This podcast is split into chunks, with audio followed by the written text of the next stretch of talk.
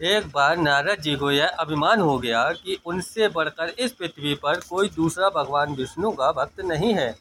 उनका व्यवहार इस भावना से प्रेरित होकर कुछ बदलने लगा।